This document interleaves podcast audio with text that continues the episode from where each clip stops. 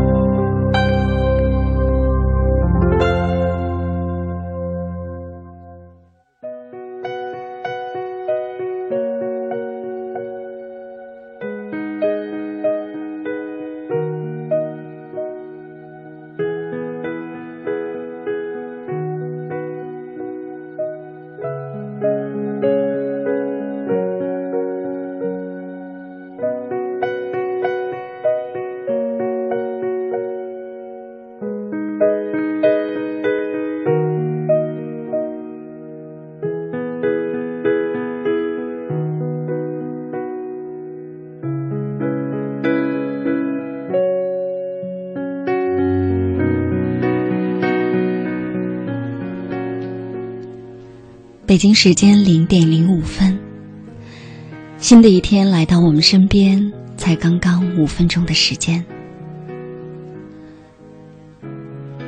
每一次在节目一开始，我都说很高兴，我们一起迎来新的一天。可是，在这个晚上，我们的心情格外的沉重，因为在这个晚上，有那么一群人。他们是全世界最悲伤的人。就在两个小时前，马来西亚宣布失联航班在南印度洋坠海，而且告知乘客家属无人生还。刚才在微博上看到有许许多多的朋友在说：“这个夜晚无眠。”我们该怎么面对这个晚上？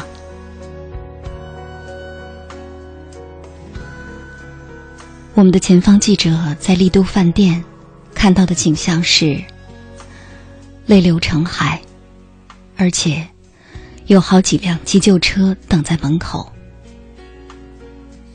那么，现在在这个晚上，可能我们的心情被各种情绪所困扰着。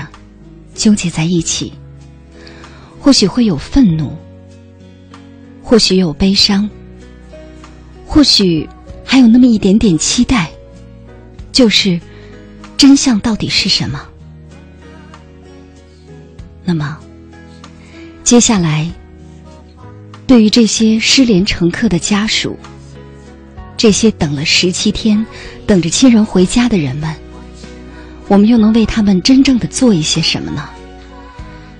究竟他们身边的亲人或者说，我们这些关心着他们的人，或者是媒体，我们究竟怎么做，才是真的帮到了他们呢？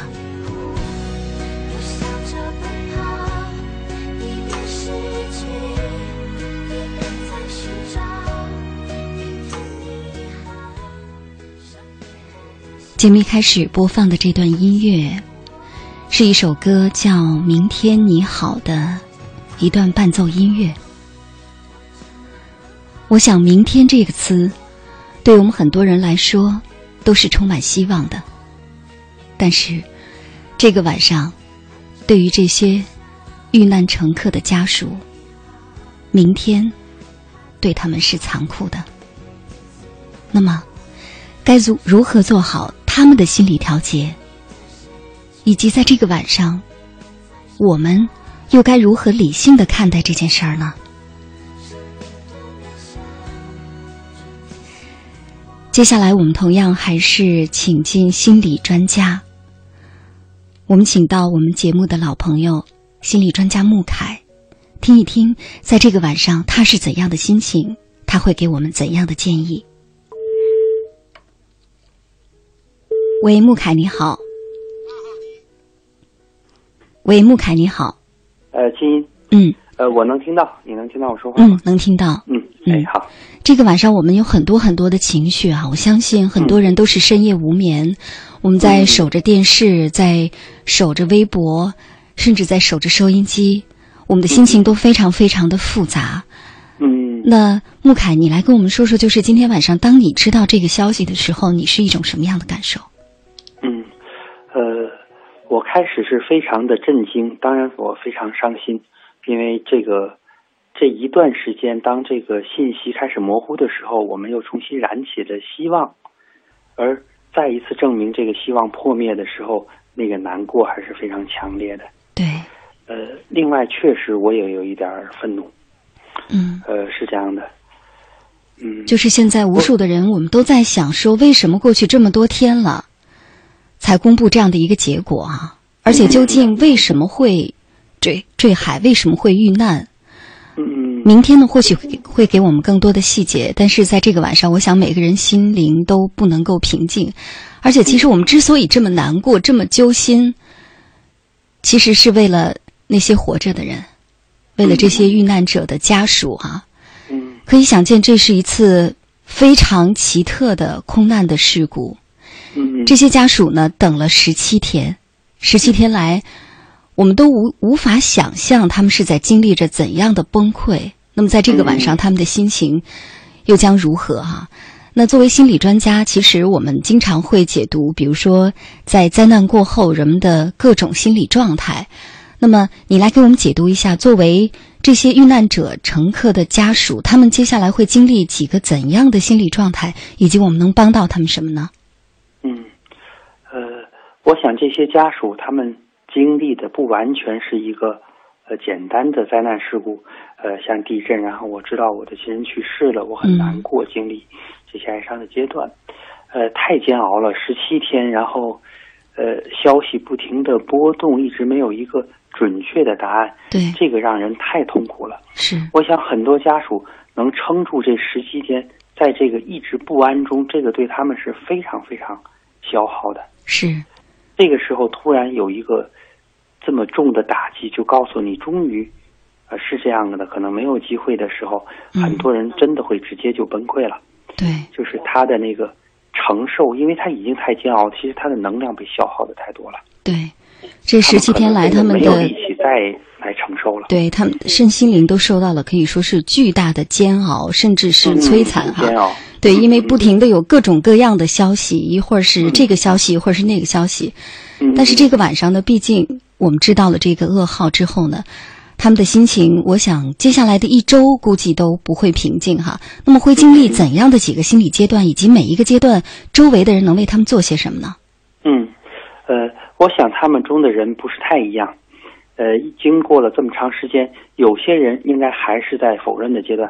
嗯。因为他现在仍然没有确切的消息，嗯，就是我我们看不到什么证据。中国人讲活要见人，死要见尸，你要给我交代，对，就你不能去猜，对这个猜是很难让人接受的。对，而很多家属本来即便是有一个真实的事件，我们都会用否认来抵挡这个伤害。嗯那当这个不确定还在的时候，很多人仍然会抓住这个东西，嗯。就是我不愿意相信，只要有一丝希望，我总认为有可能，呃，不是这样的，有可能有其他的可能性，嗯。呃，那还不错。我认为，如果还在这个阶段的人，至少他还可以待在一个有希望的状态里，嗯。呃，他们还好一些。我想，倒是那些一直很绝望的那些家属，然后用希望撑住的，可能他们更严重一些。有些人，我想会直接爆发身体疾病，嗯不管是这个心脏病的发作，还是其他的疾病，就是当这个情感冲击太强烈的时候，我们的情感系统无法承受，我们就会用身体来承受它。对，我们的身体就会对我们的身体就会出现这个对巨大悲伤的一个回应哈、所以说哎这个晚上才会有这个好几辆的急救车等在门口，而且确实。已经有很多家属是情绪失控了。嗯那么嗯在这个时候，到底是那些已经承认真相的，在万分悲痛的这些家属，将来他们的心理康复的更快呢，还是那些现在还不承认？就是刚才你也说到，说我们其实每一个人都会是这样哈，就是我们的应激反应，就是当遇到一些特别巨大的噩耗传来的时候，我们第一反应是不相信。嗯啊，就好像有一些朋友，他们的亲人突然的不在了，他们大部分的时候是觉得他还在，他还会回家，甚至会有各种幻觉出现哈。嗯那究竟是相信康复的更快，还是不相信康复的更快呢？嗯，呃，应该这么讲，呃，在所谓不相信的人里面，呃，如果是他直接否认这个现实，嗯那可能他们后续的问题更严重。嗯如果他只是说我仍然愿意为这个可能性抱有希望的人，嗯他们可能会更健康一些。哦这两点不太一样。嗯嗯呃，因为有些人他会一直用否认的机制，这个是因为他没有办法面对现实，嗯那他后面的整个哀伤的处理就会被拉长。嗯因为他只是不停的否认，不管你给给我什么信息，我就是不相信。我们是见过这样的人的，嗯哪怕这个人都看到了，我还是不相信。我认为不可能。嗯这些人可能后面的问题会严重一些，哦而那些虽然说我也觉得这个事情，呃可能百分之八十或者九十或者九十五可能没什么希望了，但是有一点希望，我不愿意放弃，他们会好一些。哦就是他们更容易抓住那些好的部分、希望的部分，可能他后期的康复会变得更好。嗯，但是是不是我们也可以理解为，因为毕竟我相信，在这个晚上对这件事情还抱持有希望的人，嗯，我觉得还是非常少的哈。嗯嗯，大部分的人呢，都是可能是两种情绪，一种就是你说到的这种，就是极力的去否认，呃，嗯完全不相信。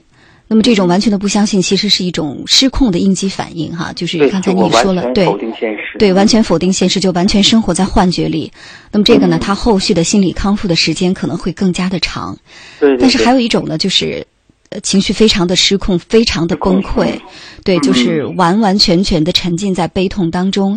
嗯那么是不是其实，在这样的时候，或者说在每一个人，就是比如说，我们也可以通过一次又一次的灾害事件哈，学到对这种灾难的灾后的心理的救助哈。那么是不是说，我们其实对于这些人，更多的鼓励他们去表达情绪、表达哀伤，反而是对他们的心理建设是有好处的。嗯，从对他们的帮助来讲是这样的，嗯但是在现在这个阶段，如果现在的话，不用去跟他们说什么。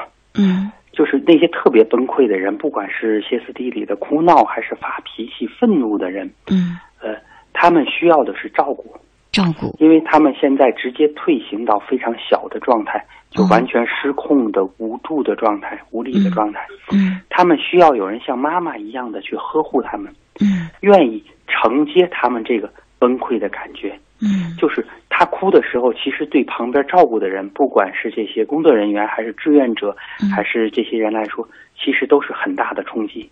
对，就是旁边照顾的人也很难受，嗯而你要做的是接住这些，包括他们可能对你的态度也不太好的时候，你能接得住他这个情绪，嗯他就像待在一个柔软的垫子上一样，可以发泄他这个痛苦。嗯这个时候他会觉得安全。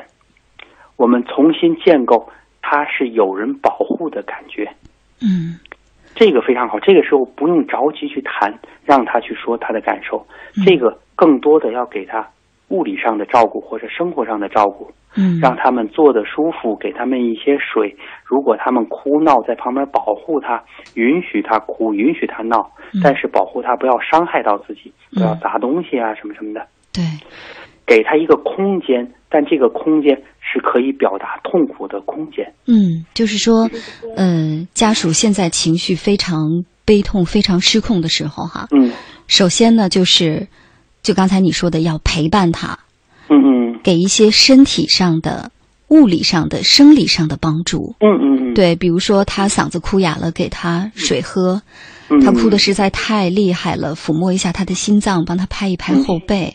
嗯嗯对，呃，就是哪怕他真的是表现得很愤怒，或者对照顾他的人都表现出失控的情绪，我们也要接着，就是陪伴着。对，这是第一点。第二就是，有很多人会在这个时候会，比如说，就好像你你想说什么你就说点什么，你什么感觉呀、什么这种话不要有。呃，不要说，不对要问感觉，是时候不要问感觉。对嗯，那是不是比这个更加糟糕的是劝他坚强？啊，我们知道，经常会我们劝人的时候会说啊，人已经不在了，或者怎么样，你一定要坚强面对啊，或者你家里还有还有孩子呀、要怎么怎么样。嗯。嗯。事实上，这个是不是更大的一个创伤呢？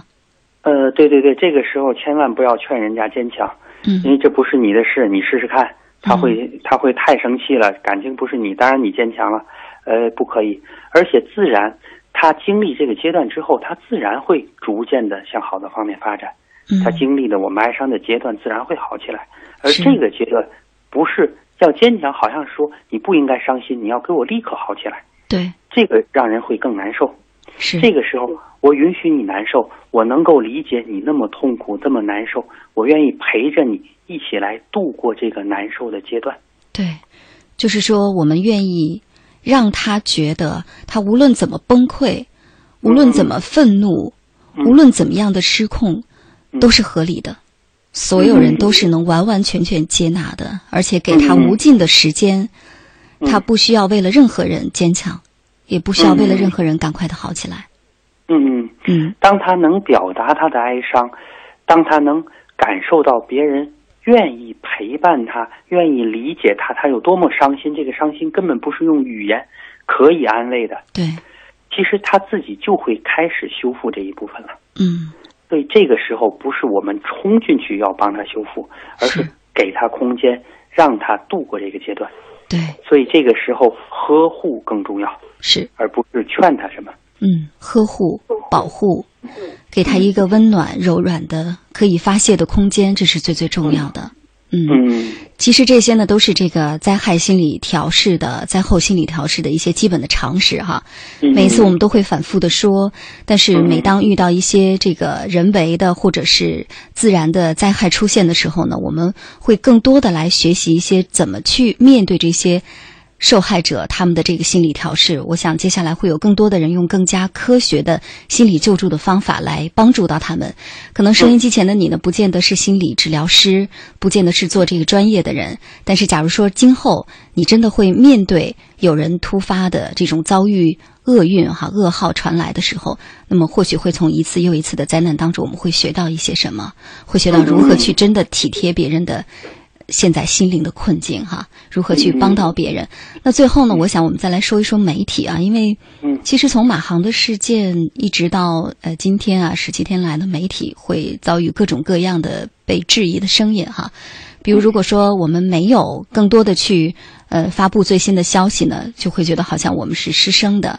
但是如果说比如说更多的去关注，像这个晚上可能有很多的记者蹲守在丽都饭店。那么有的时候呢，会出现出现一种就是处在一种矛盾当中啊，就是如果说你不去拍呢，那么你可能就没有真的是不仅是没有完成工作，你也妨碍了让公众知道这个知情权，因为你在第一现场，但是你没有发回任何的消息，对。但是如果说拍呢，真的是很不人道哈，而且嗯家属真的是被打扰。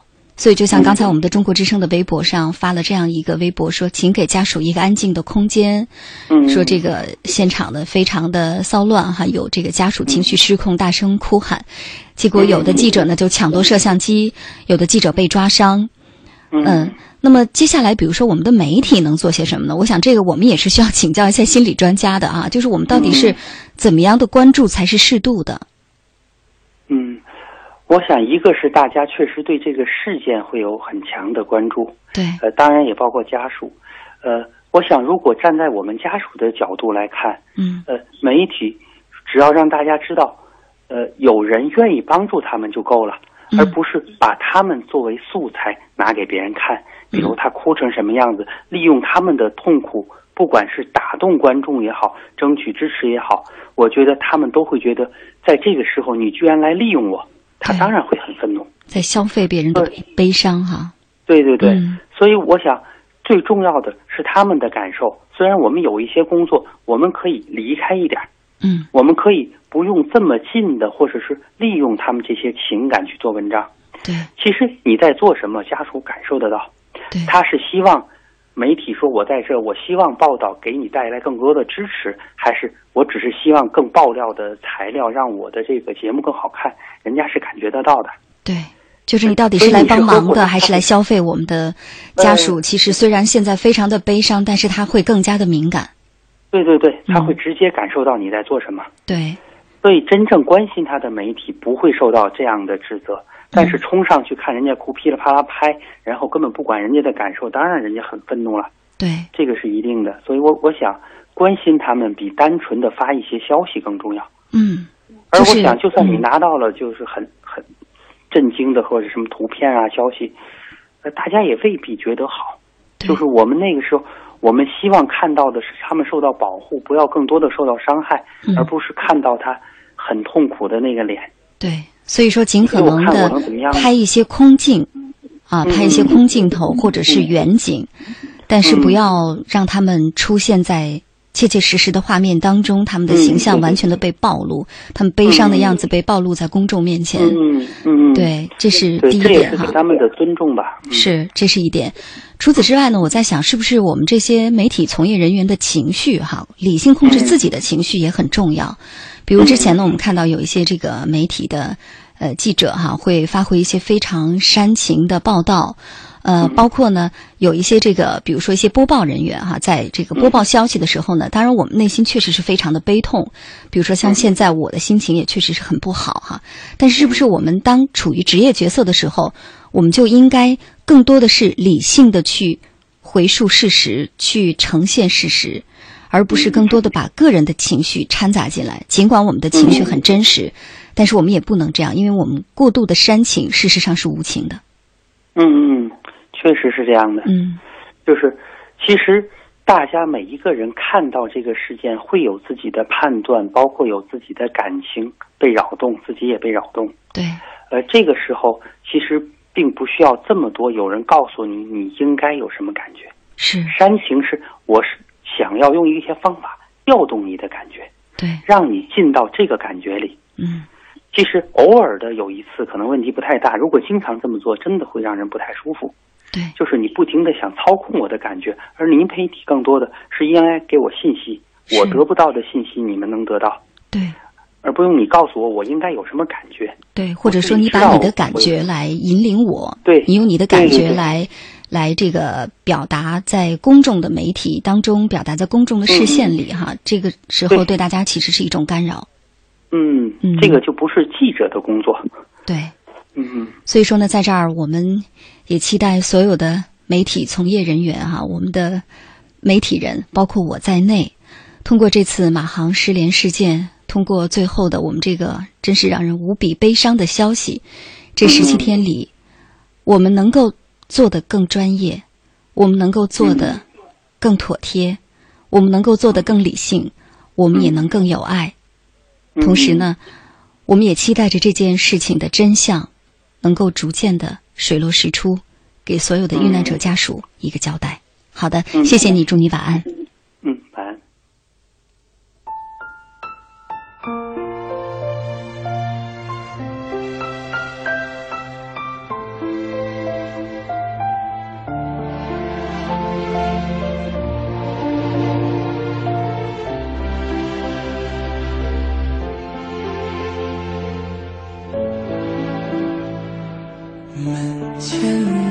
树长新芽，院里枯木又开花，半生存了好多花，藏进了满头白发。记忆中的小脚丫，肉嘟嘟的小嘴巴，一生爱交给他，只为那一声爸妈。时间都去哪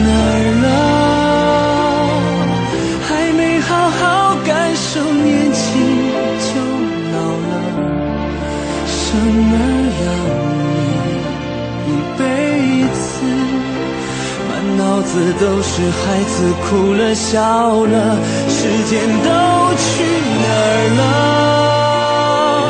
还没好好看看你，眼睛就花了，柴米油盐半辈子，转眼就只剩下满脸的皱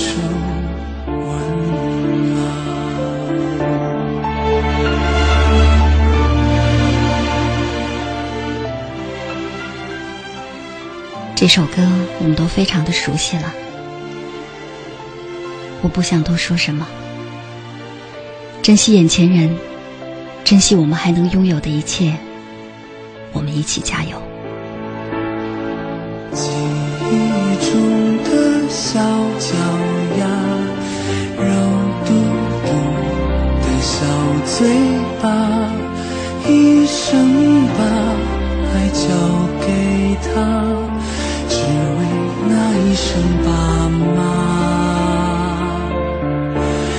时间都去哪儿了？还没好好感受年轻就老了，生儿养女一辈子，满脑子都是孩子哭了笑了，时间都去哪儿了？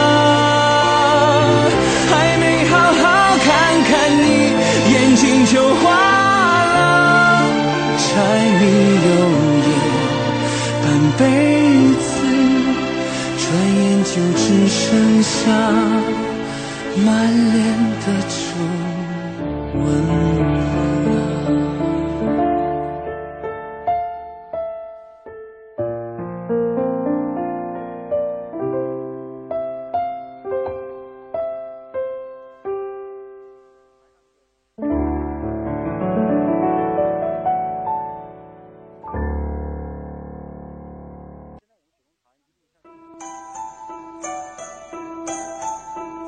当夜空的星星都已沉睡，当夜半的街市不再喧闹，是谁将我们的心门轻轻打开，电波荡起涟漪，游弋你我心田？夜半时分，千里之外，虫鸣风动，花落花开。千里共良宵。听清音，稍后继续呈现。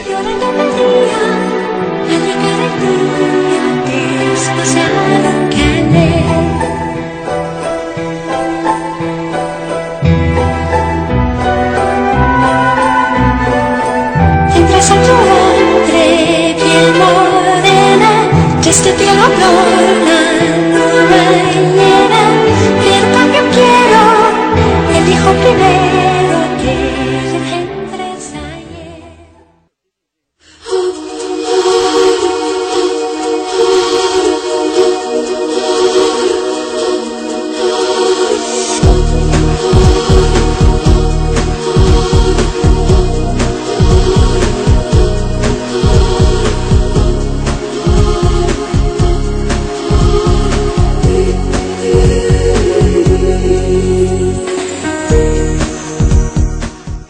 我是清音，你有以下方式可以找到我：第一，打开微信，找到通讯录，按下右上角的添加按钮，在查找公众号中搜索“清音”，青草的青，音乐的音。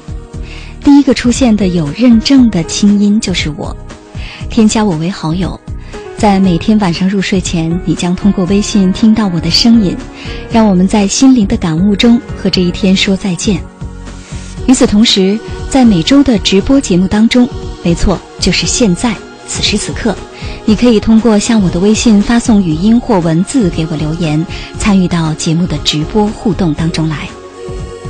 第二，打开新浪微博搜索“清音”，我每周的话题预告和每天的思考感悟都会第一时间分享给收音机前的你。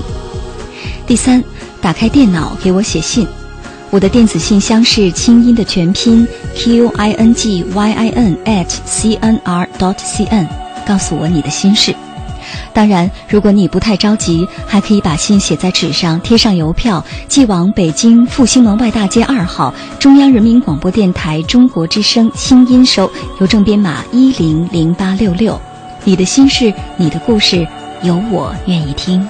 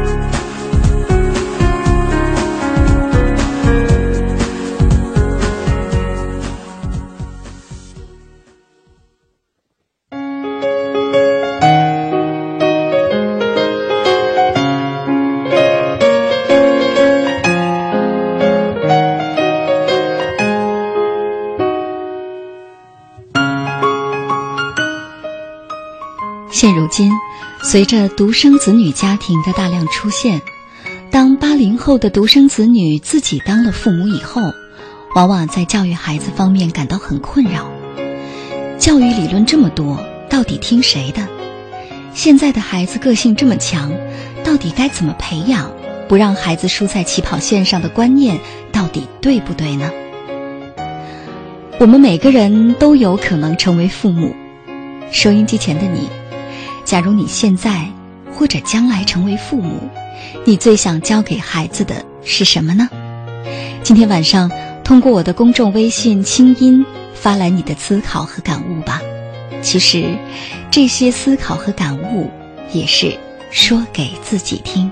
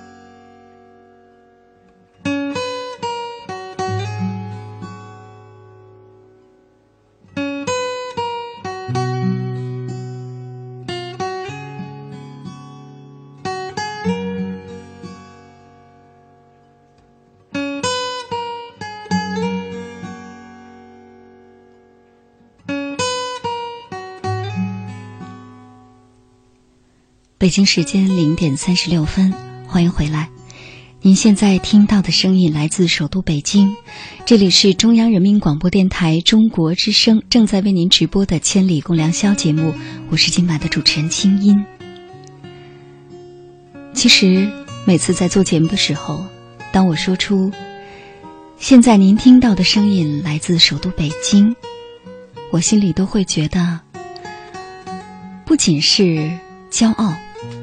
而且觉得很幸运，甚至很温暖。想想看，在同一片夜空下，在祖国各地，有多少人这个晚上跟你怀着同样的心情，在听着电波里的同一个声音，我们为同一个话题互动、交流、思考和探讨，然后通过两个小时的直播。我们最后得到我们自己的心灵感悟，发现每一位听友的留言，每一位网友的他参与进来的各种各样的心声，都像是一面一面镜子。其实啊，映照的是我们自己的内心，收获也在我们自己心里。这真的是一个特别美妙的时刻。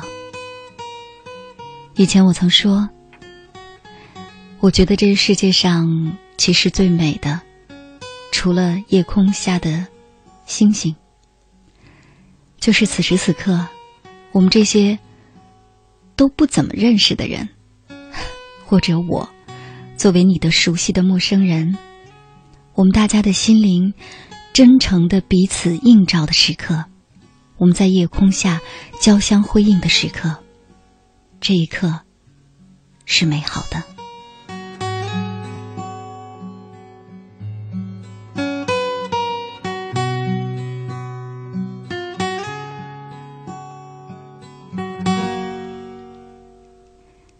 刚才节目一开始的时候，我们电话连线了心理专家穆凯，共同解读了在这样一个悲痛的晚上，我们究竟能为那些遇难者家属。真正的做一些什么，才是真的帮到了他们，以及面对这样的灾难事件，我们这些旁观者，我们自己的心理建设又将如何？生、老、病、死，这是我们人生当中每一个人都必须要面对的，这是生命的常态。可是。除了生之外，其他的三样，其他的三件事儿，真的让我们接受起来是如此的困难。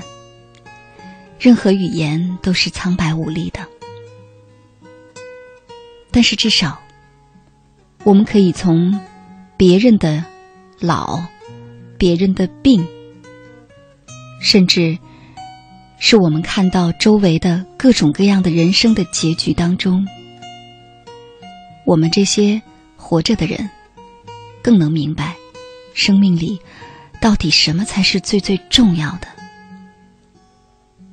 我们其实是通过一件又一件让我们忧伤的、悲伤的、悲痛的这些事件当中，我们才真的看明白了人生的。所以呢，接下来的时间。我们交给今晚的话题。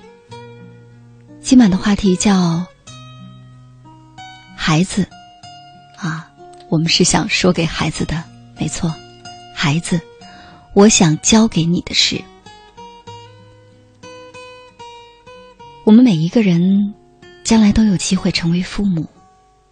那么，你是否真的搞清楚了生命这件事儿？将来，你想教给你的孩子一些什么呢？在这个晚上，我们共同来梳理和回顾一下，或者呢，做一个对我们自己不长的人生经历的一个总结。我们自己来思考一下，究竟生命当中什么是最重要的？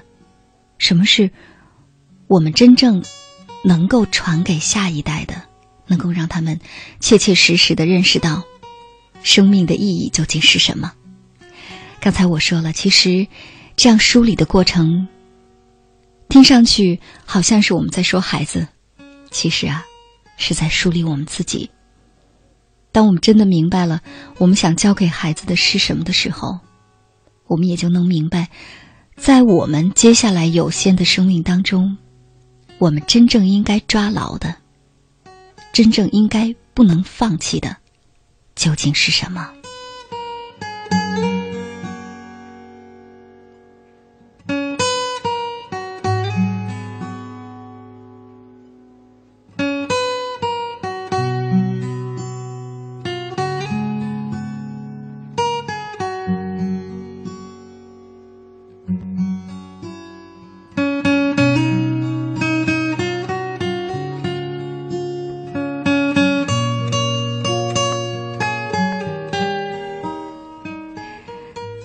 就在几天前，一位老师，我的一位老师李红老师给了我一本书，书名叫《其实每个孩子都是领袖》，作者呢叫韦林。韦林老师呢是美籍华裔，生于江苏南京，毕业于华中师范大学中文系，在北京啊曾经教书十七年，作品获得过全国创造杯竞赛创造杯奖和辅导艺术奖，是北京少年作家协会的创办人。在一九九零年呢，他迁居新加坡，执教来福士书院高才教育十四年，并且呢兼职外事部工作，因此啊，积累了大量的跟孩子共同互动和交流的教育的体悟。那么，在这么多年的跟孩子相处的过程当中呢，他意识到在生活的点滴里啊，事实上对孩子都是一个良性的影响和教育。只要我们大人做的足够好，所以呢，待会儿接下来在节目当中，我们也将听到今天下午我对他的专访，对他的一段访问，他是如何从自己的亲身经历当中来告诉我们，我们究竟应该教给孩子一些什么呢？接下来我们先来听一听，在今天晚上话题在我的公众微信上发布之后。收音机前的各位小伙伴们，对于今晚的话题，大家是怎么想的呢？将来如果你是父母的话，你最想教给孩子的是什么？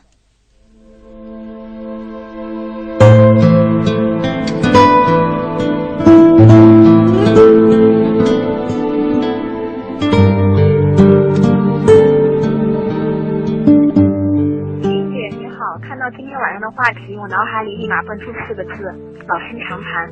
这是一个我们再熟悉不过却又陌生的话题。我自己也是八零后，尽管还没有结婚没有孩子，但我想，如果有一天我做了父母，我想教给孩子的永远都是学习做一个完整的人，而不是一个完美的人，努力成为自己心目中那个最好的自己，而不是别人眼中那个成功的某某某。学习认识自己，了解自己，突破和超越自己，学会播种快乐，学会生产幸福，学会用正确的方法面对成长中所遇到的烦恼与痛苦，追梦路上的泪水与挫折，总学会总结教训和经验，然后带着一个不断更新、壮大、更好的自己，走在勇往直前的路上。我想我会更愿意成为孩子最忠实的听众和最值得信赖的朋友，与他一道分享与成长。假如有一天我为人母，首先我要教给我的孩子学会尊重别人，我自己做好孩子的榜样。其次，我要教给我的孩子学会承担责任，对自己负责，对他人负责。再次，我要教给我的孩子学会思考以及明辨是非的能力。作为一个家长，就是不要太过赶着那些孩子。嗯，我们可以试着从他们的心上面下手。虽然人家的家长很不想自己的孩子输在起跑线上，但是呢，你的孩子要怎么逼他，他也不会，那也没办法。他也是有自己兴趣爱好，不要你从你个人的方面去选择他以后的路，去逼他做了他任何的事情，这样对孩子来说只是有害的、不利的。青姐你好，听到今晚这个话题，我也很想说说。我是九零后，我想再过几年我也将为人母。我最想教给我孩子的是，一定要拥有一颗宽容、感恩、有爱的心和一颗善于学习的心。因为现在社会什么也不缺，最缺的就是这些方面。我想他拥有这些之后，也一定会是一个善良、有爱而富有的人。谢谢。秦英姐你好，嗯、我是一名学生党了，嗯、那个看到这个话题呢，我就说一说吧，嗯、我觉得如果我以后有孩子，那我第一件教他的事，肯定就是要让他有责任感吧。我觉得责任对一些人来说真的是非常重要的。如果如果一个人连责任感都没有的话，那我觉得他在以后的路上真的很难走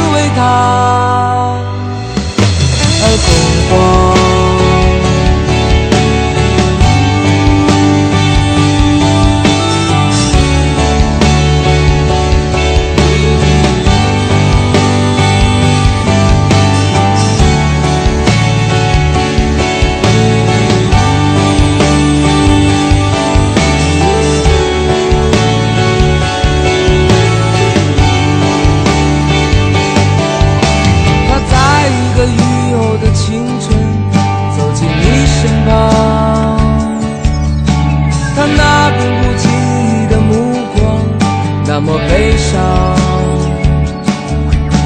他可知他转身的时候你就会掉落？他可知你长长的等待只是为他。瞬间开放。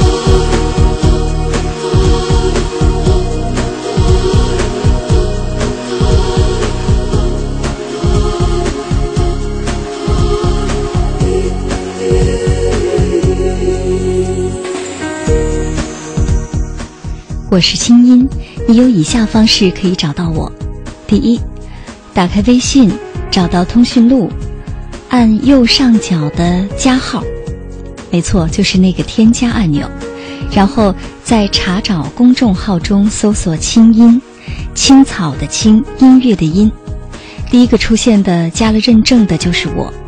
添加我为好友，每天晚上入睡前，你将通过微信听到我的声音。让我们在心灵的感悟中和这一天说晚安。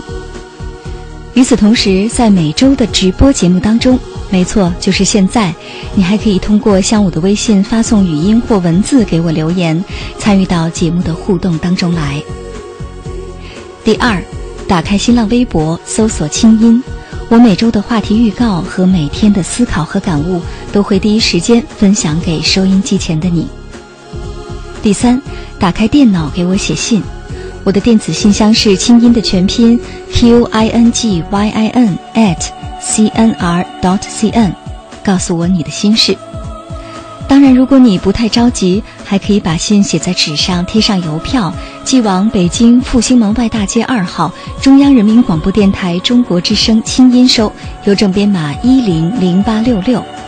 你的心事，你的故事，有我愿意听。二零一四年，我们继续学习爱，一起成长。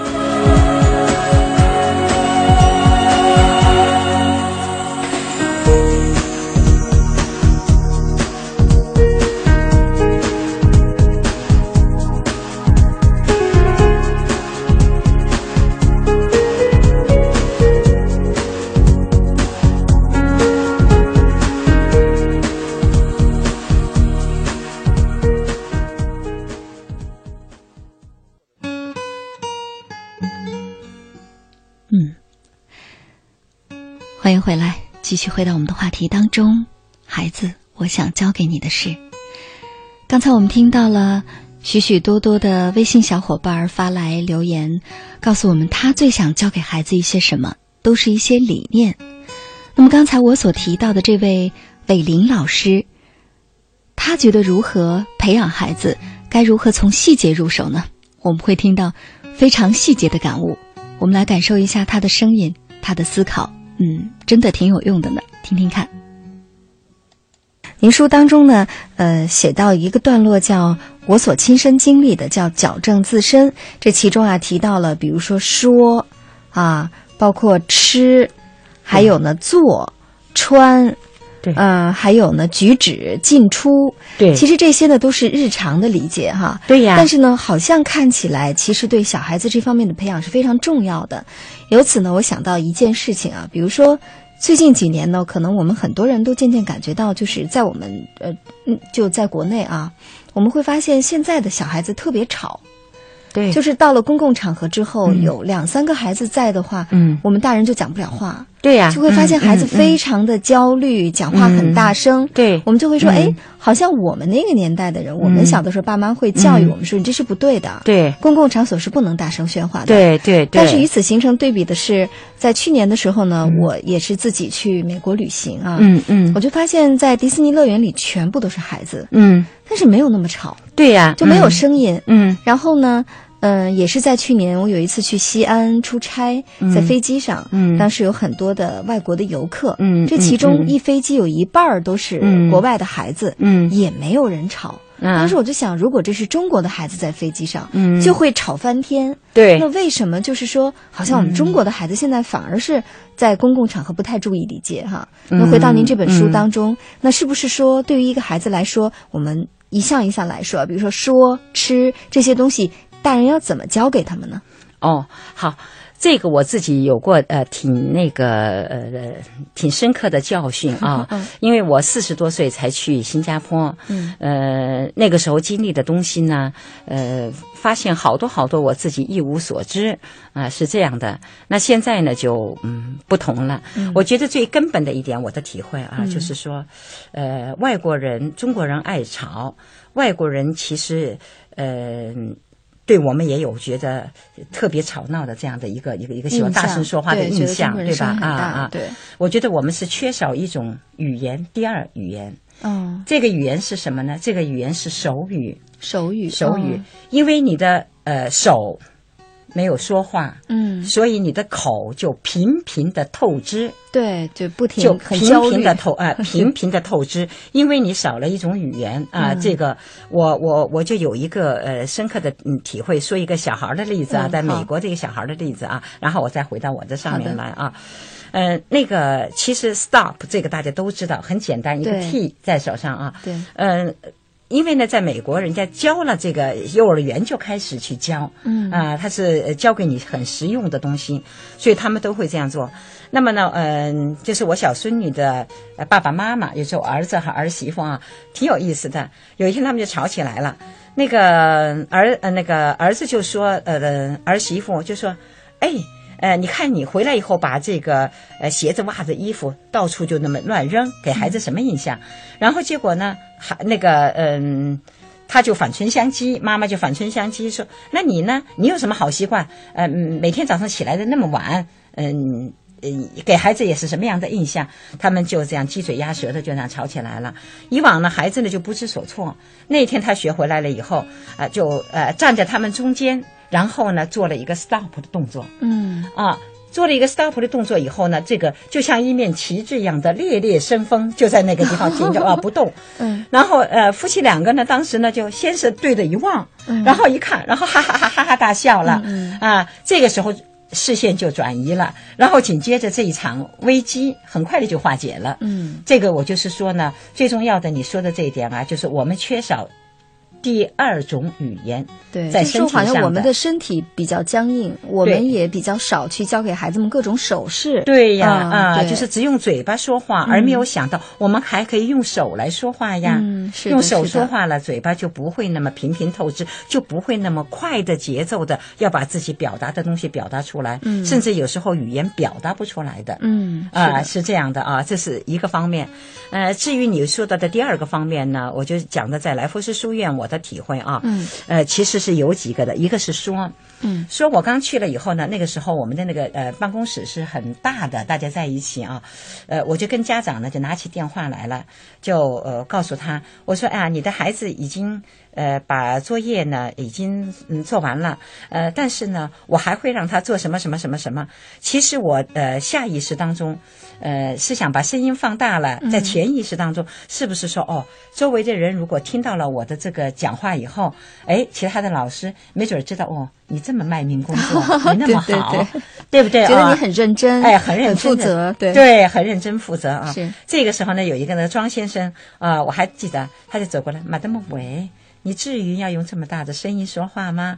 嗯，是不是那位家长的耳朵有问题？他没有说我，你至于用这么大的声，是不是他的耳朵有问题？嗯嗯非常非常的婉转去对，而且啊很给你留面子，哎，很给我留面子。好，这样的话呢，我自己下意识觉得，哦，至于这么大的声音，呃，我就感觉到自己做的就不对。从此以后就好，好就好多了啊。这个呢，就是说，其实我就觉得我们，呃。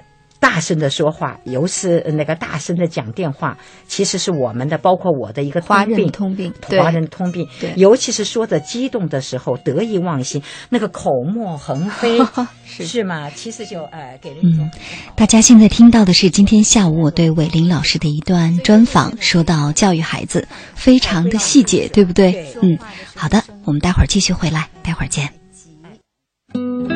岁月在电波中流淌，人生在音乐中升华。每天午夜时分，千里共良宵，与您共赴心灵之约。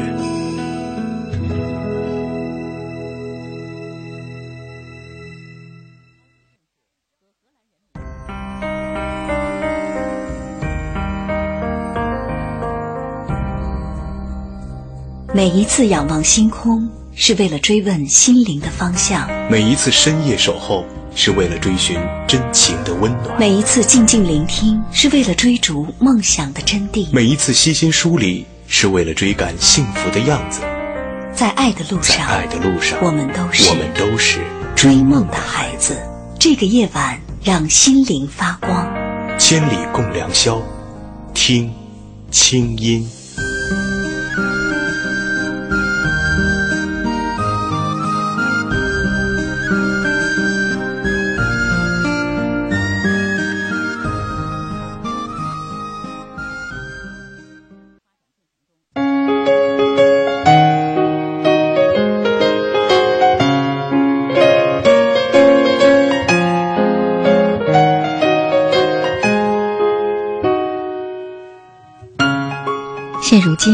随着独生子女家庭的大量出现，当八零后的独生子女自己当了父母以后，往往在教育孩子方面感到很困惑。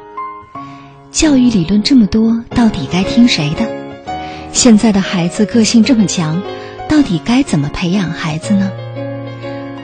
不让孩子输在起跑线上的观念，到底对不对？我们每个人都将成为父母。假如你现在或者将来成为父母，你最想教给孩子的是什么呢？今晚通过我的公众微信“清音”参与到话题的互动交流当中，说一说你的想法、你的感悟。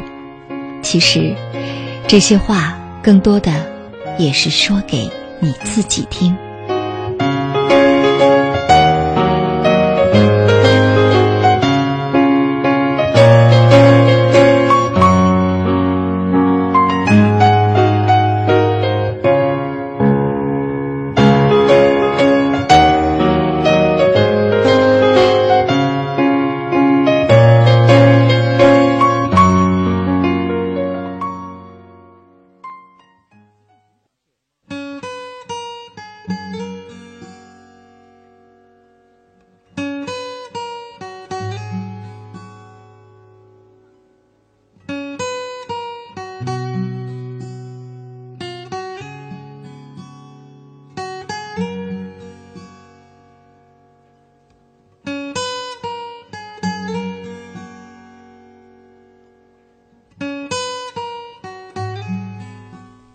北京时间一点零四分，欢迎回来。您现在听到的声音来自首都北京，这里是中央人民广播电台中国之声正在为您直播的《千里共良宵》节目，我是今晚的主持人清音。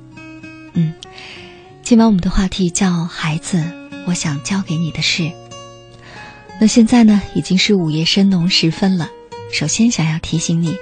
假如你是开着外放式的收音机在听节目，建议你把音量调小，以免影响他人休息。假如你是戴着耳机在听，那也建议你把音量调小，这样可以保护你的听力。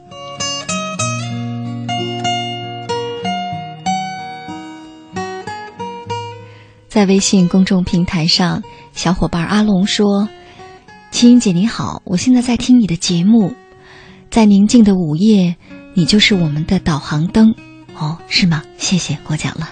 他说我刚从北京调到广西，想念北京的时候就听你的声音，嗯，那希望这个晚上你的心里觉得温暖。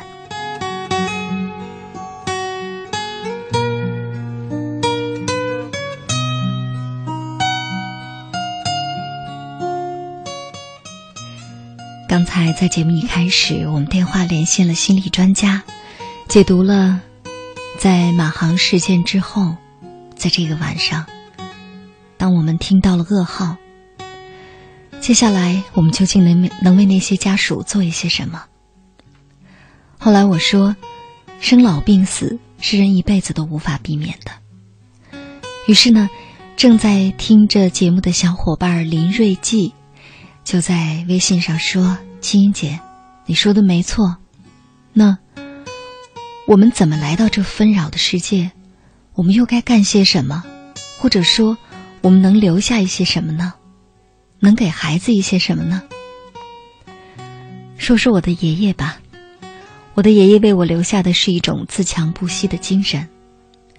爷爷曾经能上大学，可是由于种种原因没能去。”上天总是会那么的捉弄人，正好比爷爷平淡无奇的人生。但是尽管如此，贫困一生的他在村子里始终坚持学习文化知识，对生活充满激情，是始终的以一种乐观、高昂、向上的姿态在面对平凡的人生。爷爷这个人啊，非常的要强，以至于最近查出了胃癌已经是晚期。当我们听到这个消息，都非常难过。可是他还是像平常一样生活，对人生是那么的豁达。所以，我想这些，就是他所留给我们这些孩子的。只要有了这样的精神，我们的人生道路，不管走得再远，都能找到回家的路。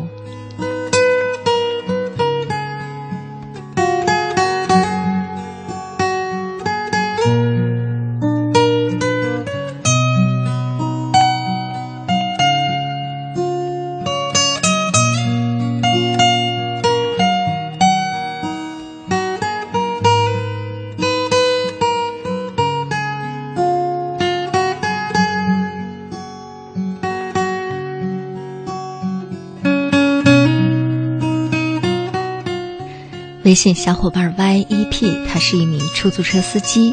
他说：“我是司机，专门上夜班的。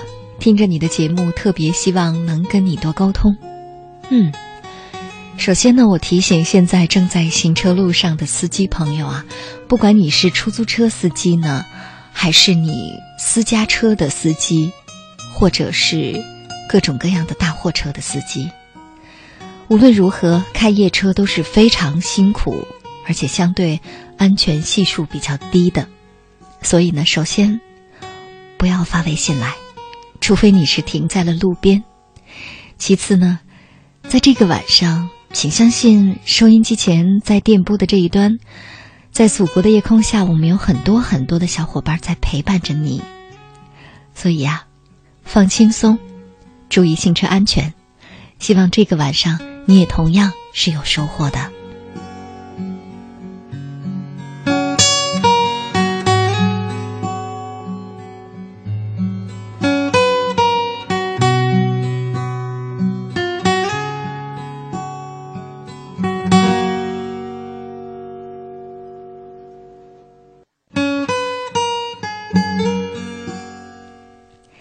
继续来看大家的留言啊，我们就究竟想教给孩子一些什么呢？嗯，来看这位美丽心情，他说：“我作为一位孩子的父亲，我对孩子教育其实没有什么经验。我觉得现在的孩子真的是太娇气了，为一点小事就生气。每一个父母当然都希望孩子成龙成凤，在我的想法里呀，我想教给孩子最重要的是做人的道理。嗯，说的真好，做人的道理。但是呢，我在想。”做人的道理是不是包括成龙成凤？或许这是两回事儿吧。或许是首先学会让孩子做一个人格健全的人，接下来才有可能成龙成凤的。你说呢？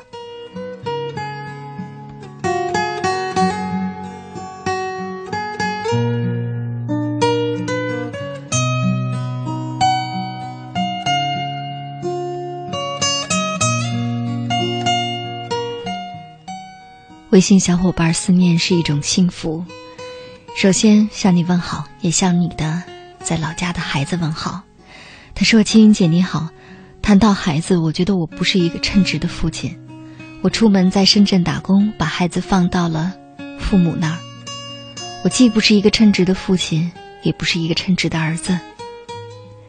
我在想，或许这个晚上，你听到我们的话题，在思念自己的孩子吧。”你是一个称职的父亲，因为你为了让儿子的经济条件更好，选择了暂时离开他，暂时割舍了亲亲情，在外面打工。其实啊，这是双重压力，不仅是生存的压力，还有情感的煎熬。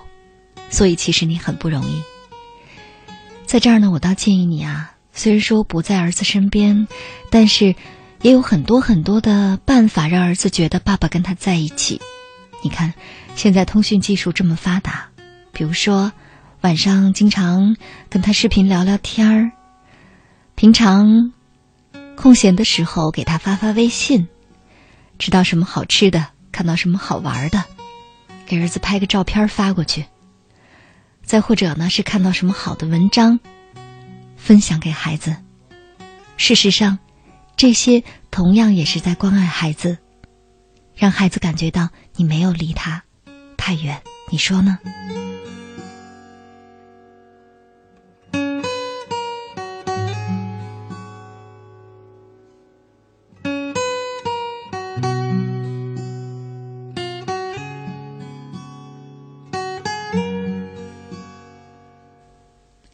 微信小伙伴哈利波特他说：“孩子。”我想教给你的是，要学会男人钢铁一般的意志和铁打的身体，还有啊，男人要有泪不轻弹，因为我们都是男人，都是爷们儿，所以呢，我们都应该有一个强健的身体和体魄。我有着四个孩子，哦，厉害啊！他说我有腹肌和黝黑的皮肤，充满爷们儿的气息。我希望孩子现在也可以成为下一个我。我还要教会孩子学会分享，因为分享才爷们儿。嗯。说来说去，你的这个所有的留言当中啊，一个关键词就是男人爷们儿。嗯，你的四个孩子都是男孩吗？那家里可真够热闹的哈。没错，男人是要学会坚强，但是在这儿，我想跟你这个父亲分享的是，当孩子还在很小很小的时候啊，千万不要告诉他有泪不轻弹，不要让他摔倒了说别哭，哭什么哭，没出息，你是男孩子。这样是不对的，甚至对他们的心理建设是有摧残的，会让孩子在很小的时候觉得，作为男孩，如果流露出悲伤，流露出软弱，就是错的，是不被接受的，是不可爱的。那么这样的话，他就会压抑自己的情绪，而很多时候，我们不是坚强，只是逞强，压抑并不等于真的强大。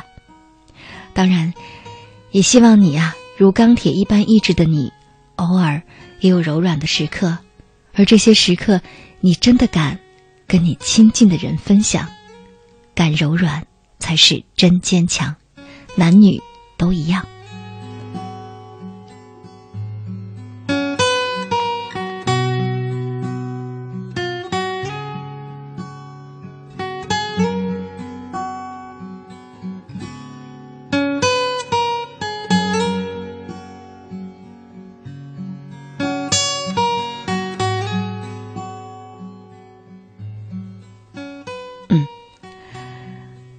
刚才呢，在节目的上半时段，我播放了伟林老师的一段采访录音。再次介绍一下伟林老师吧。伟林老师呢，嗯，其实是一个很神奇的人。我见到他的时候，我很惊讶，因为李红老师跟我说，说他的这位朋友伟林啊，已经快七十岁了。可是事实上，看上去他好像才五十多岁。这当然和他非常的注重保养有关。更重要的是，他说，因为他经常和孩子在一起，而且他更多的想的是如何教育孩子。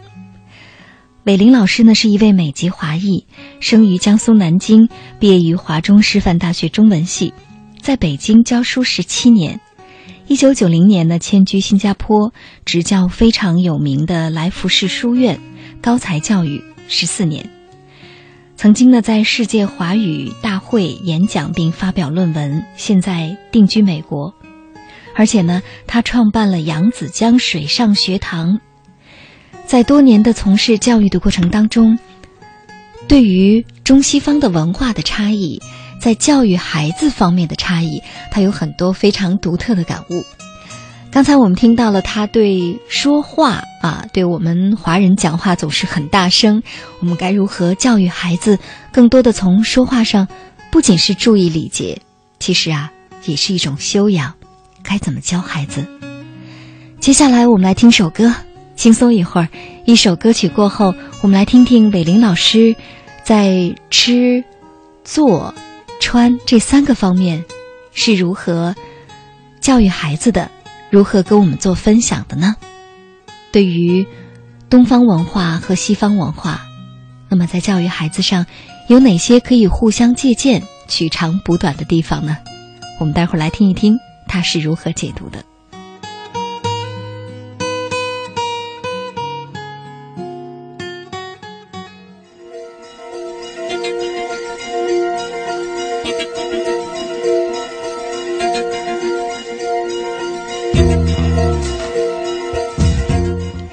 接下来听到的这首歌呢，同样是来自许巍。这首歌的名字叫《纯粹》。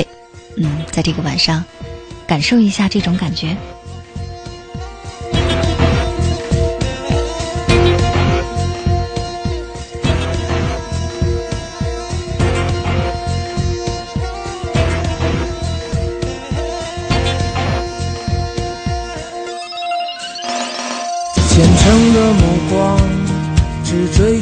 太阳，跃动闪亮的光辉。用执拗的名字诉说坚持，一生只要这纯粹。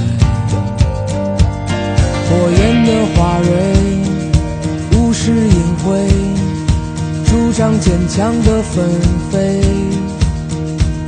你灿烂的笑着，我的忧伤瞬时湮灭灰飞。抱起梦想，自然生长，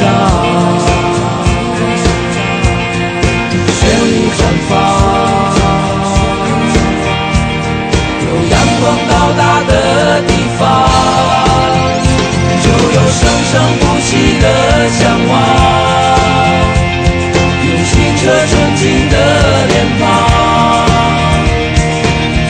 成金色的海洋。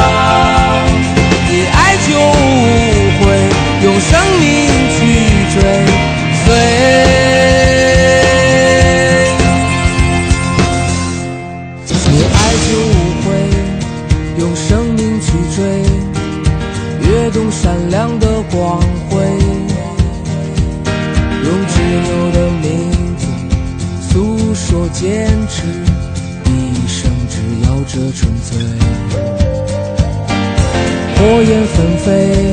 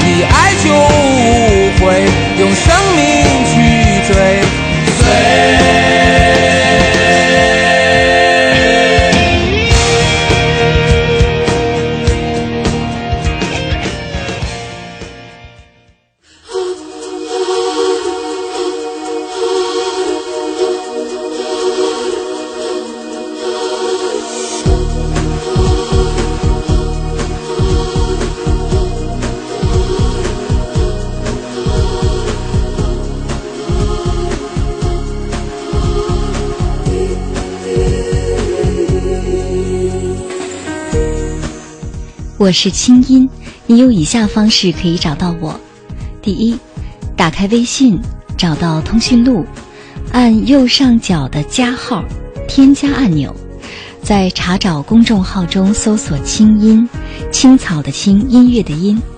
第一个出现的加了认证的清音就是我，添加我为好友。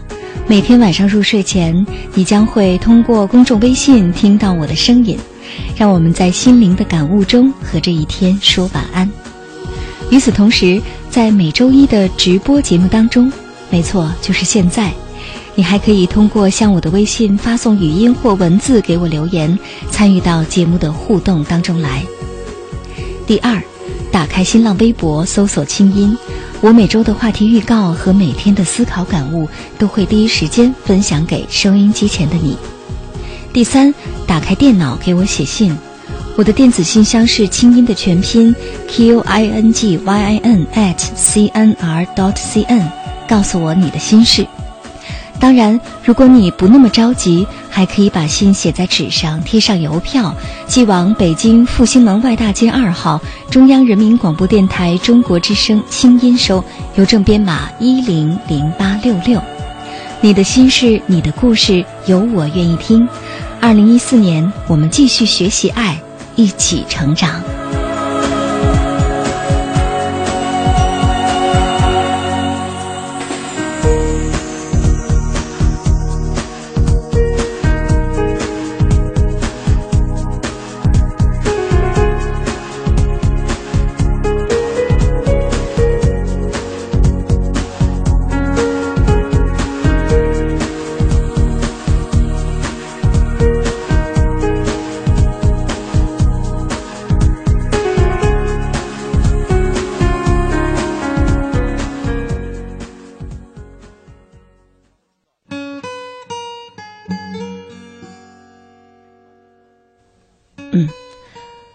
究竟能教给孩子一些什么呢？在微信平台上，微信小伙伴君留言说：“青音姐，三十而立的我真不知道能给孩子一些什么。”哼，其实啊，你是一个什么样的人，你就能给孩子一些什么。或许在这个晚上，你一时间还梳理不出来，那么想想看，哪怕教给一些最具体的。比如说，就像接下来伟林老师将要给我们介绍的，该怎么说话，怎么注意在吃、坐、行、穿着方方面面，来教给孩子，让他成为一个有教养的人。我们听听看，伟林老师在这方面有怎样的心得。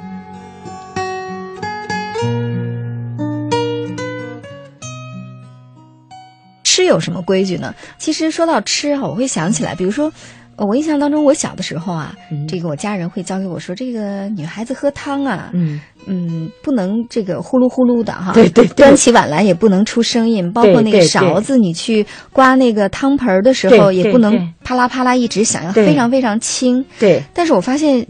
现在呢，其实并不是所有的孩子家长都会教哈。对对对。那是不是这个吃的礼节也非常的重要呢？哦，当然非常重要。嗯，有一个例子我是终生难忘啊。呃，有一对非常德高望重的夫妇啊，嗯，其实给我了我很好的教育。他是一对医生。嗯嗯。那么呢，呃，我到他的家里去啊，当时我就去嗯吃饭。说到那个激动的时候呢，我就这个呃刀子呀。一个手拿着叉，一个手拿着刀，那个刀子就挥舞起来了，啊，就这么一边讲一边比划，他们什么都没有说，嗯，可是过了好长一段时间了以后，这个呃，这个郭毅，他姓郭，啊，这个 Mrs 郭就是郭太太啊，就跟我讲，嗯，她说嘛，他们伟林，他说那个呃，有一件事情我想跟你说，呃，你介意吗？呃，我就说什么事啊？他说我先生呃让我转告你，呃，当你在吃西餐的时候，一边讲话一边。挥舞着刀叉是 very rude，嗯，非常非常粗鲁的，对，哎，非常的粗鲁，是啊，他说是呃非常粗鲁的，嗯，然后呢，他说还有呢，就是嗯，即便你要夹菜的话啊，你可以让别人把盘子端给端过来。对呃，他说呢，你呢就呃不时的站起来去够那个菜。对啊、他说这个个中国人我们经常是这样，我们华人聚餐不都是站起来站起来？哎，都是站起来 都是这。样他说，呃，实际上你站起来呢，严格的来讲，实际上你是不尊重别人的领地。嗯，不尊重别人，因为那块地方吃饭的，他放在他前面的那个东西是他的范围，嗯。你呢可以让他递给你，pass to you，你不可以你自己站起来呀，这样子去弄。所以我就想，这个是挺重要的。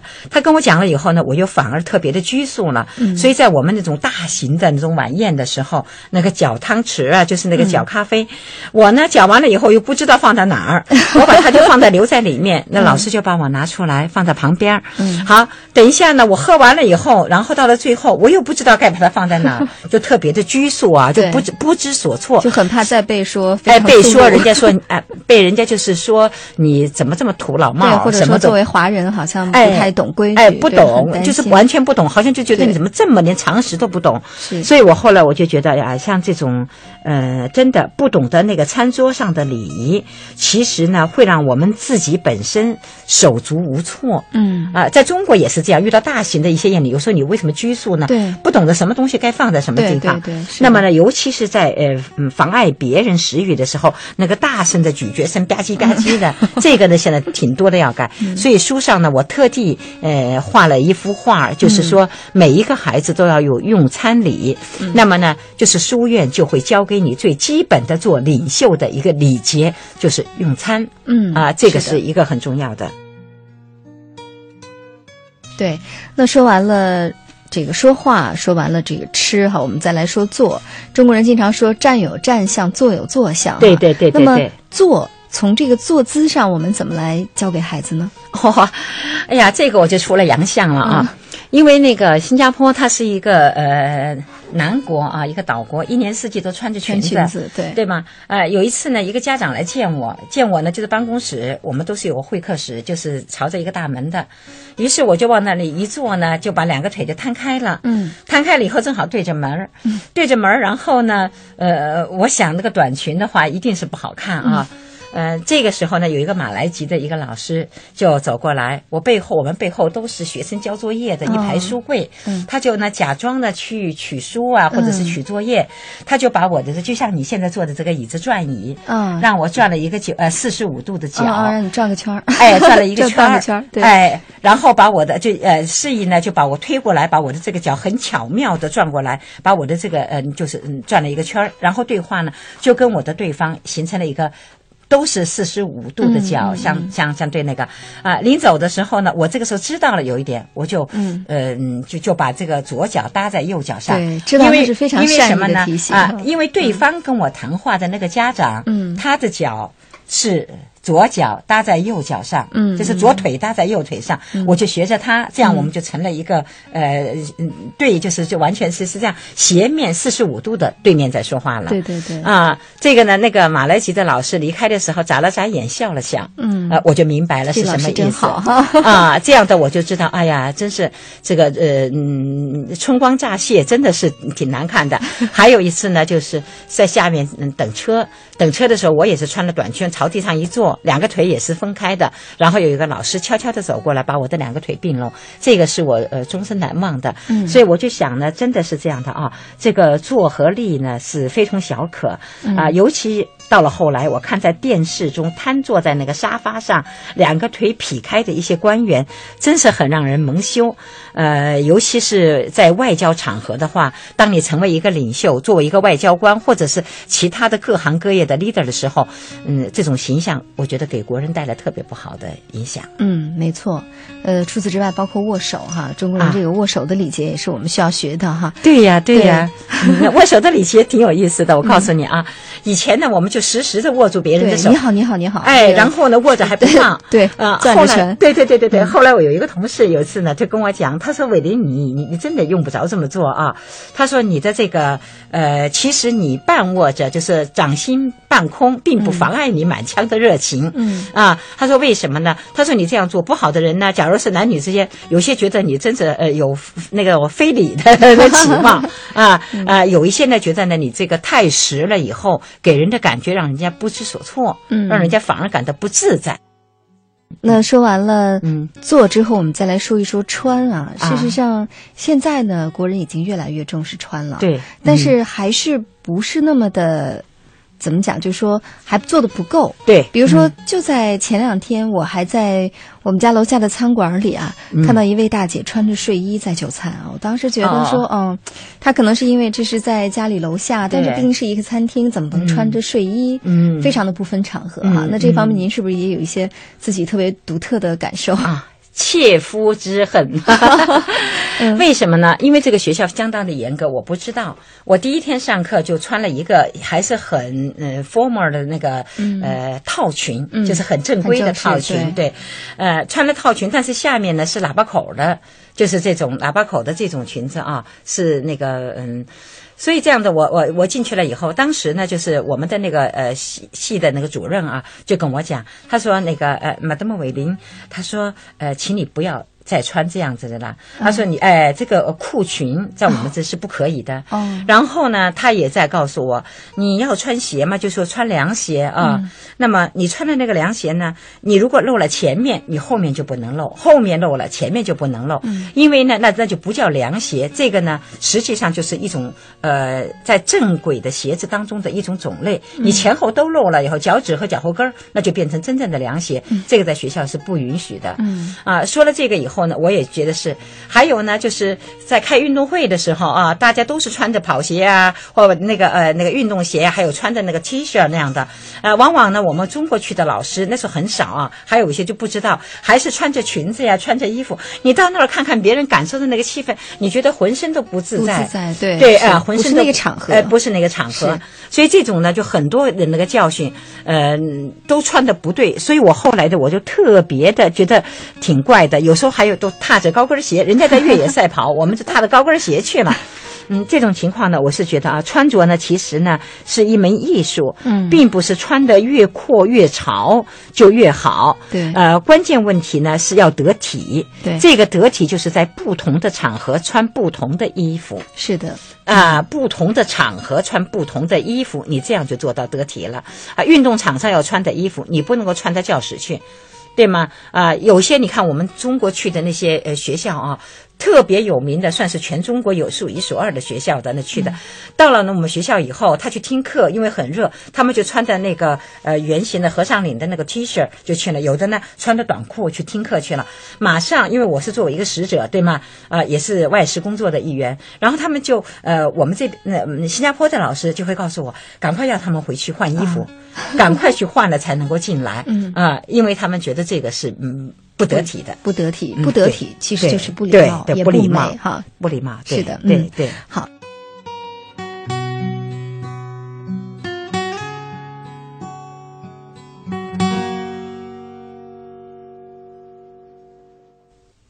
嗯，刚才大家听到的就是我对伟林老师的一段专访，他对东方和西方的文化在礼节方面做了一些很好的比较，尤其是在现在在教育孩子方面啊，这真的非常非常的重要。微信小伙伴张伟说：“没错，对孩子的良好的习惯真的是要从小开始抓起。我们中国是礼仪大国，但是现在很多的孩子的礼节确实是做得非常差，应该好好抓抓。是啊，让孩子说话别太大声，吃要有形象，做要有样子，穿要得体。想想看，如果生活当中你自己能做到这些，并且你能把这些交给你的孩子的话，那么这是不是已经非常棒了呢？你说呢？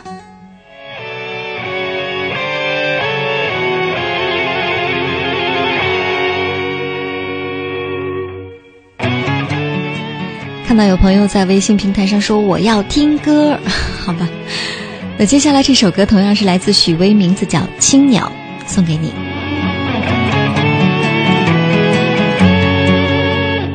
一次次想同你一起归回，在梦里和你在阳光里飞，再回味那些事让我心碎，在夜里飘入无尽的伤悲，天空如此美。却不知向何处飞。再见你，我的翅膀已破碎。阳光下，是你绝望的泪水。总在每一天，面临崩溃的边缘。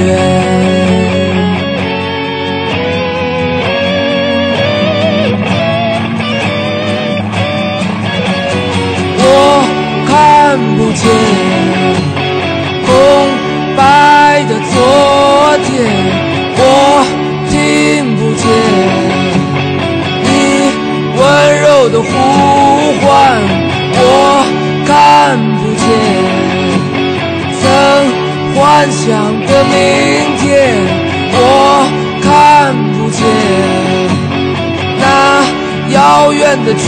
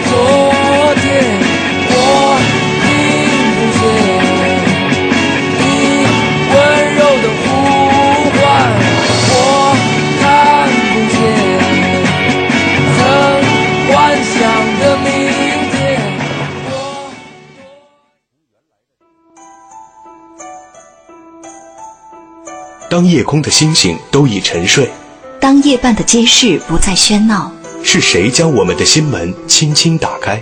电波荡起涟漪，游弋你我心田。夜半时分，千里之外，虫鸣风动，花落花开，千里共良宵。听清音，稍后继续呈现。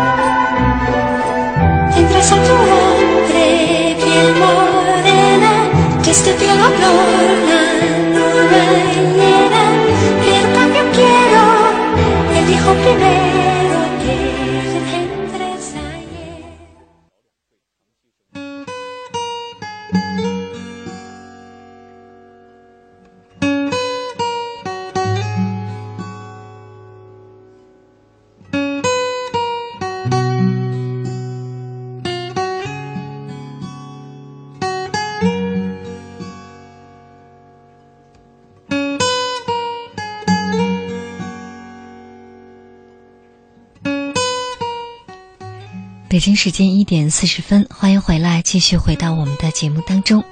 您现在听到的声音来自首都北京，这里是中央人民广播电台中国之声正在为您直播的《千里共良宵》节目，我是今晚的主持人清音。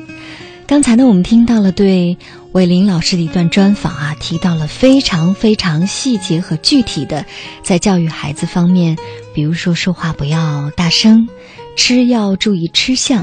坐要有坐姿，穿要得体。在微信平台上，网友心竹悠然他说：“嗯，挺喜欢有关礼仪的话题，听后觉得很受益。谢谢你，我也谢谢你。其实我突然想，或许有一天我们可以在节目里做一个关于礼仪的这样的一个节目，我们可以对照一下自身。”我们现在有哪些做的不够好？比如说，在公共场所拿着电话很大声的打电话，或者是在开会的时候，在看电影的时候，在剧场里完全不知道应该把手机静音，或者那个屏幕啊不停的闪呀闪呀，周围都很黑，这样你会真的是会干扰别人来看电影，等等等等。事实上，如果我们自己是一个很有教养、很有修养、非常注意礼节的人，我们的孩子就会是这个样子。所谓的“身教胜于言传”，就是如此。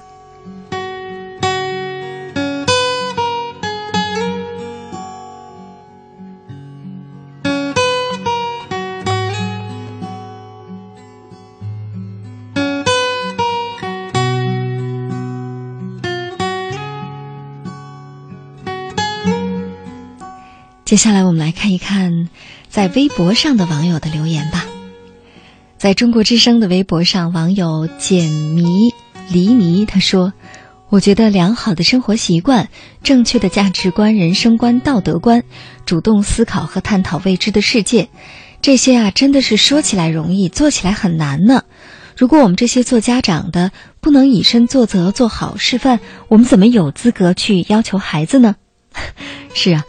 想想看，我们自己的父母，比如说经常在教育我们的时候，会说你要这样，你要那样，是不是有的时候我们心里会不服气？你做到了吗？对吧？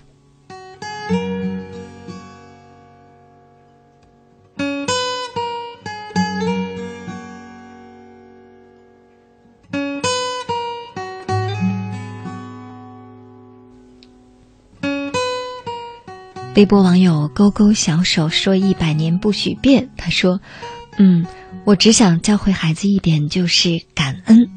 嗯，真的，感恩非常的重要。”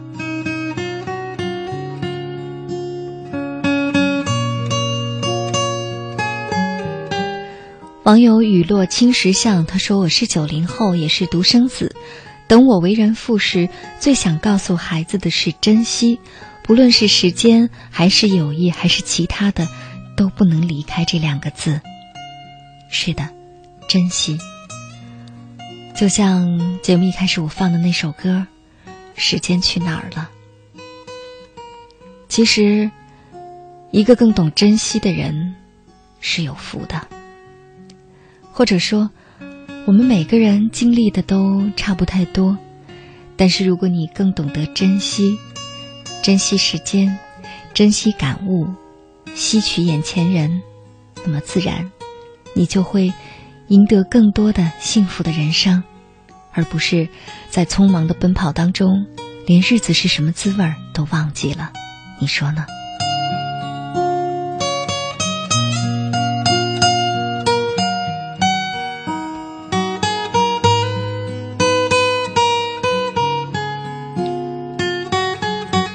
网友清河明运他说：“我愿孩子是真诚的，而不是成为戴上各种面具、充当讨好别人的完美的人。”嗯，说的真好。希望孩子是既真实又诚恳的，尤其是要对他自己诚恳。网友我是飞鱼 Flying Coco，我才知道你已经为人父母了。他说。我刚写完宝宝成长手册，有点累了。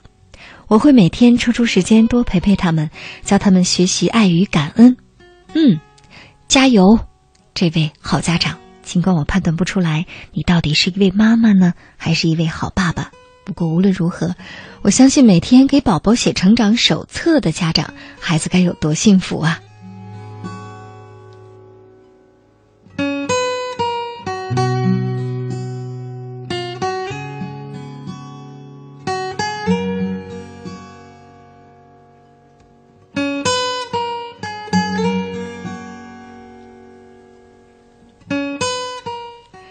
网友理想家小范他说：“作为九零后，哦，九零后做家长还早啊。”他说：“看着比自己小的孩子学这学那的，我们长大的时光里也没学那么多呀。嗯，我总感觉不是赢在起跑线上，而是累死在起跑线上了。所以，假如我有孩子的话，我不会逼他们学这些的。嗯。”如果你有孩子的话，将来让孩子健健康康、自自然然的长大吧。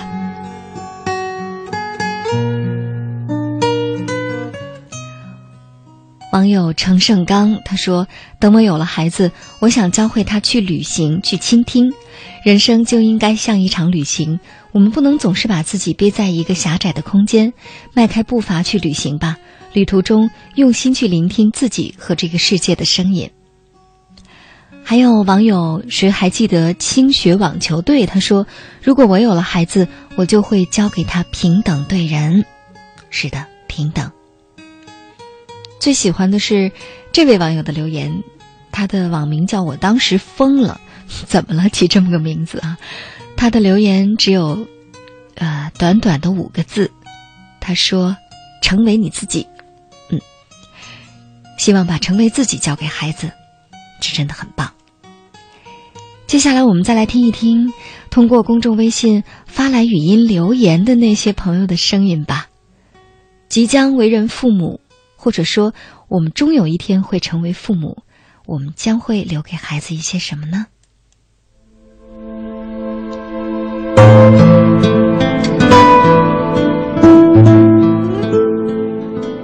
嗯，我是一名小学老师，每天的工作都离不开孩子。嗯，虽然现在自己还没有能为人父母，但是我想呢，我们最重要的要教给孩子的。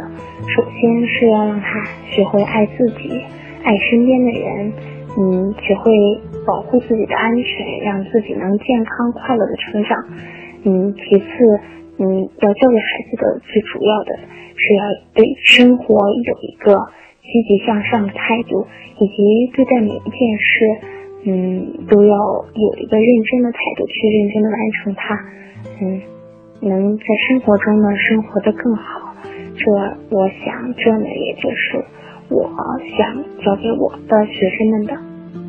嗯，我想教给孩子的还有生活的技能，以及对待生活应该积极向上的态度。嗯，还有让他学会正确的为人处事，要有一个健康的心理。我觉得健康的心理有时候甚至比健康的身体更为重要的。自从当了妈妈之后，我发现想要给孩子的其实就只是希望他能够健康快乐。我想教给他的就是如何能够做一个真实的自己，快乐的自己，能够让自己独立一些。我生的是女儿，可是我发现我的女儿现在成了一枚女汉子，才三岁，什么都会做。所以呢，我的同事也说我这样做对吗？我自己也很迷茫。可是我觉得这样也是对的吧，因为孩子必须要学会自己怎样生存，他才能够适应这个社会，有一个好的心态，能够自己生存下来，然后就会有一个幸福的人生。青衣你好，我是一名八五后，我的父母从来没有教过我爱的方式，所以这些方式都只能够依靠自己的跌跌撞撞，然后慢慢的摸索。如果我有了孩子，我会告诉他，爱也是有方式的，如何爱自己，如何爱朋友，如何爱恋人等等。想想生活中有很多的事情都是以爱的名义进行掠夺和抱怨的，同时我也希望教会他学会调节自己的心理状态，有自嘲的能力，有一笑而过的胸怀，为快乐而活。金姐，晚上好，我是一名来自乌鲁木齐的高二中学生。首先，我想讲一讲我的父母从小教给我的一些道理。从小，他们就让我学会以善待人，上善若水，用一颗善心面对每一个人。其次，我还想说一说，如果我以后当了父亲，我会怎样教我的孩子？首先，我要教他有一颗责任心。因为有责任心，才能成为真正的一个合格的公民。其次，我想让他以乐观的态度面对生活中的每一件事，或喜或悲，或乐或忧，淡然面对生活，将会更。青姐，小的时候爸妈也没有教我什么，就是说，嗯，做人一定要诚实，然后对待任何人。都必须有礼貌，嗯，反而是长大之后吧，父母反而会觉得很担心我会走很多的歪路，嗯，担心我会做很多的错事，所以总在耳边唠叨。其实我觉得，如果我有孩子了，我也和我爸妈一样，什么都不教，就教孩子最基本的诚实和嗯以礼貌，让他对别人从小到大都是一个好的。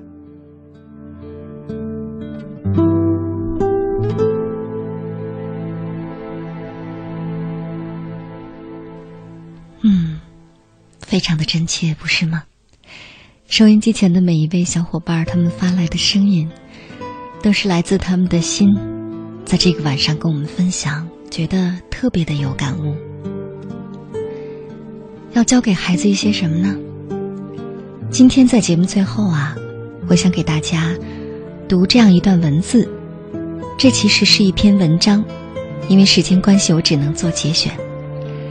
文字的作者呢，来自中国之声的听众们都非常熟悉的一位评论员，啊，也是经常会出现在《千里共良宵》节目当中，跟苏阳老师共同主持《千里》的春味，是他写给他的儿子的，是一段又一段的微博，我们来听听看。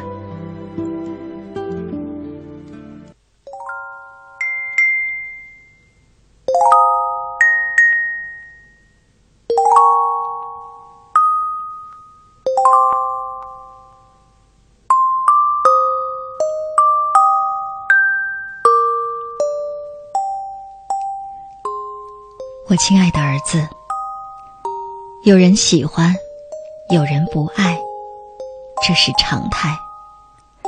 就像新年，你愿意长大，别人愿意时光留住。你的成长中要有喜欢，要有热爱，还要有忽略和忘却。你不需要取悦所有人，也不可能让所有人满意。所谓完美人生，都各有各的不完美。能把简单重复千万次才是正道。没有人能随便成功，多数是从熟悉中来。天分是成功后的理由。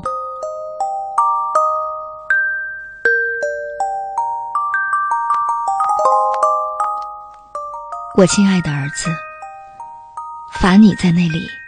不是你错有多大，而是我不希望你用哭去赢得某些安慰。一个男人很难不虚弱，但是不能懦弱，更不该示弱。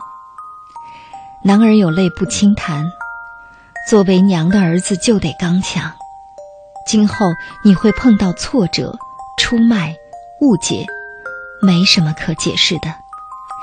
拿得起放得下，输得起。赢得正。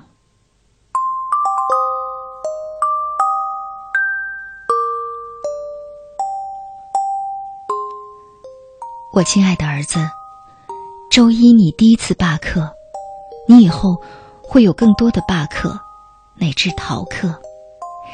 你娘我也有逃课泡病假的时候，可是你要知道自己喜欢什么，要知道说拒绝。要知道，说不喜欢，你还需要去适应，去勉强，去妥协。你会慢慢打开人生的壳，慢慢知道，拧巴有的时候是生活的常态。时间就是用来蹉跎和消耗的，但是你最终要找回你想要的心灵的自由。我亲爱的儿子。每每在外不顺，你必大呼回家。家是休息之所，但不是所有困难都能庇佑的。你需要去适应那些让你不快的东西。很多时候不顺不是你错了，是别的东西拧了。舒服，一是来选择来的，二是来试错试来的。不舒服的时候。不要高看别人，也不要低看自己，这很重要。人生当中啊，很多事儿其实躲不掉，你需要直面所有的不顺，还有痛苦。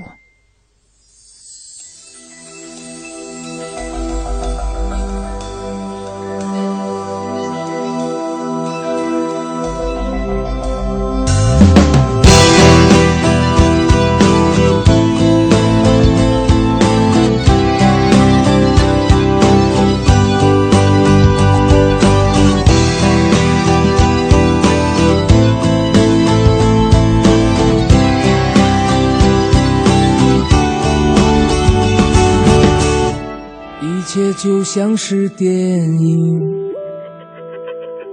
比电影还要精彩。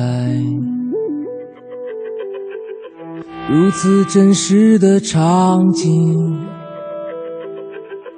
让我分不出悲喜。这是初次的感觉，我想了解这世界。充满悬念的生活，它击打我的心。这是初次的感觉。节目最后播放的这首歌叫《晴朗》，其实，在两周前我就在节目结尾播放过，但是今天晚上我觉得这首歌格外适合刚才那段文字，你觉得呢？在微信上有朋友在不停的问说：“我怎么才能要到刚才你读的那段文字呢？”真的很棒。是的，春卫是我眼中真正的才女，啊！大家如果想看到她更多的文字呢，可以添加她的公众微信“蔚然于心”，就是草字头一个上位的“蔚”，蔚然于心就能收到她更多的文章了。今天晚上的节目啊，内容真的太丰富了。从一开始，我们电话连线心理专家，我们学习了如何在灾难过后更多的去帮助和安抚别人，让别人的心理建设能够更快一些。除此之外，我们又在节目当中跟着伟林老师啊一起学习了如何教给孩子礼仪。我们又听到了收音机前有那么多的通过微信和微博发来留言的小伙伴们，给我们分享了。他们自己想教给孩子的究竟是什么？节目最后又分享了春味这么美好的文字。其实啊，话题只是一个引子。孩子，我想教给你的是，其实这些道理，是真正在我们接下来有限的人生里，我们更要教给我们自己的。说给孩子听的那些话，其实是说给我们自己。你做到了吗？加油吧！心就像天空般晴朗。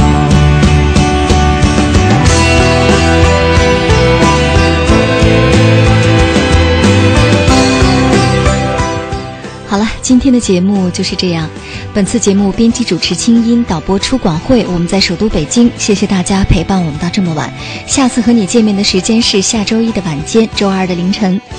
做个好梦，我们下周见。这是初次的感觉。